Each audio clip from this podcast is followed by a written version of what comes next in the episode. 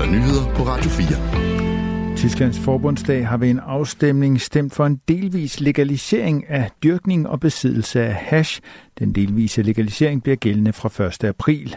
Det vil komme til at berøre ca. 4,5 millioner tyskere, der i dag ryger eller på anden måde forbruger hash. Det vil samtidig kunne ramme det kriminelle marked, hvor handel med hash hidtil har foregået.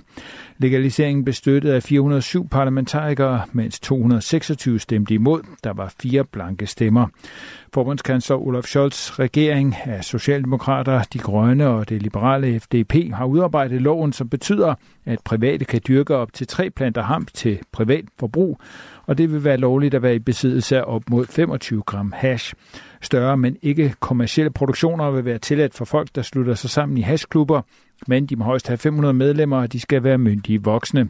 Kun klubmedlemmer kan forbruge de dyrkede varer. Klubberne bliver først legaliseret 1. juli. Loven ventes at blive godkendt af Forbundsrådet, hvor delstatsregeringerne sidder den 22. marts. Den delvise legalisering betyder, at der er udarbejdet en omfattende lovgivning på området med en lang række af regler, restriktioner og bestemmelser. Der har været betydelig kritik af den nye lovgivning af de, og af de planer, der er knyttet til den, blandt andet fra lægesammenslutninger, juridiske instanser og fra politisk hold. Der er indledt en rekonstruktion af selskabet bag fodboldklubben Esbjerg FB, det oplyser klubben i en pressemeddelelse. Det er en begæring fra en kreditor, som har fået skifteretten i Esbjerg til at indlede en rekonstruktion af selskabet, selskabet EFB Elite AS. Divisionsforeningen oplyser så til Ritzau, at Esbjerg ifølge DBU's love kommer til at blive fratrukket 9 point i tilfælde af en rekonstruktion. De nærmere forhold omkring den nuværende situation skal dog undersøges nærmere, før man kan sige noget håndfast om, hvad der kommer til at ske. Hvis rekonstruktionen mislykkedes og Esbjerg begæres konkurs, tvangsnedrykkes klubben ifølge Divisionsforeningens turneringsregler til Danmarksserien.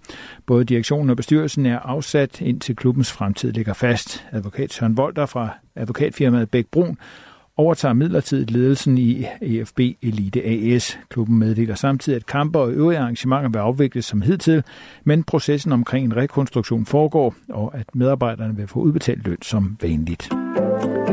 Den 10-årige aftale med Ukraine om et sikkerhedstilsavn, som statsminister Mette Frederiksen præsenterede i går og underskrev i dag, kan opsiges med 6 måneders varsel. Det fremgår af aftaleteksten, som Udenrigsministeriet har delt på sin hjemmeside. Det er både Danmark og Ukraine, der allerede fra i dag kan opsige aftalen, hvis det ønskes. En opsigelse vil dog ikke påvirke gennemførelsen af igangværende aktiviteter eller projekter, som er blevet besluttet før datoen for opsigelsen. Medmindre de to lande aftaler andet, lyder det i aftalens punkt 62. Da Danmark i december sidste år indgik en 10-årig aftale om forsvarssamarbejde med USA, var der modsat tale om en uopsigelig aftale. Den aftale kan først opsiges efter de 10 år med et års varsel. Aftalen om sikkerhedstilsavn til Ukraine blev præsenteret af Mette Frederiksen og forsvarsminister Troels Poulsen på et pressemøde på Marienborg i går. I dag er Mette Frederiksen i den ukrainske by Lviv, hvor hun har underskrevet aftalen med Ukraines præsident Volodymyr Zelensky. Sikkerhedstilsavnet skal sikre, at den militære støtte fra Danmark til Ukraine fortsætter på den lange bane. Tilsavnet er et princip lanceret af G7-landene, som nu støttes af 32 lande. Indtil videre har Tyskland, Frankrig og Storbritannien offentliggjort nationale aftaler om sikkerhedstilsavn til Ukraine. Det danske sikkerhedstilsavn vil basere sig på F-16 kampfly, genopbyggelse af byen Mykolaiv og reformarbejde i Ukraine. Omkring 500 personer er blevet evakueret i forbindelse med et formodet gasudslip hos den svenske efterretningstjeneste SEPO. Det er sket i deres hovedkvarter i Solna, nord for den svenske hovedstad Stockholm. Det skriver flere svenske medier herunder Expressen og SVT.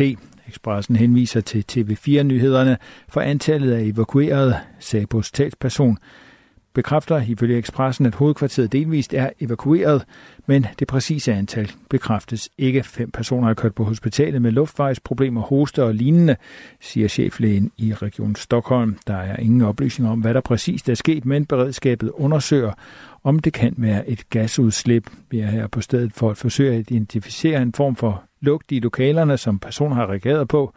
Bygningerne evakueres, siger chefen for den centrale redningstjeneste ifølge Expressen. Ifølge Aftenbladet er beboere i området blevet bedt om at lukke deres vinduer. I aften og i nat klart vejr med spredte byer. Temperaturer mellem frysepunktet og 4 graders varme. Svag til jævn sydlig vind ved kysterne op til frisk vind. Det var nyhederne på Radio 4. De blev læst og redigeret af Thomas Sand. Du kan finde flere nyheder på vores hjemmeside radio4.dk.